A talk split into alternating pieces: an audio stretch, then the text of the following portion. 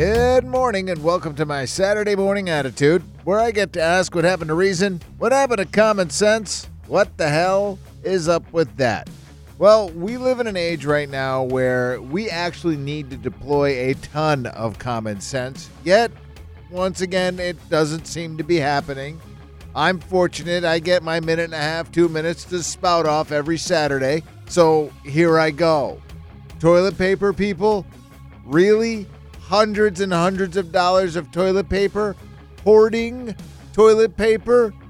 I understand that we've got this pandemic going on and it's super scary. I'm not making light of that at all. I can almost understand the hoarding of hand sanitizer, but if we have to be sequestered in our homes, quarantined for 14 days, guess what's not going to help you anymore? Hand sanitizer. Because if you are quarantined, then you either have it or you don't, and that's not going to change.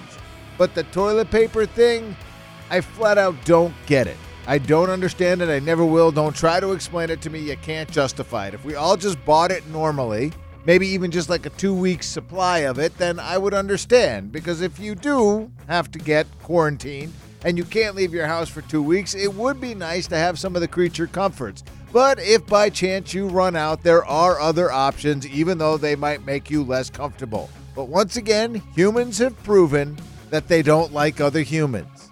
So you will stock up with four years worth of toilet paper and watch your neighbor run out. Does that make sense? No, of course not.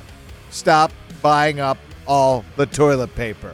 Seriously, people, what the hell is up with that?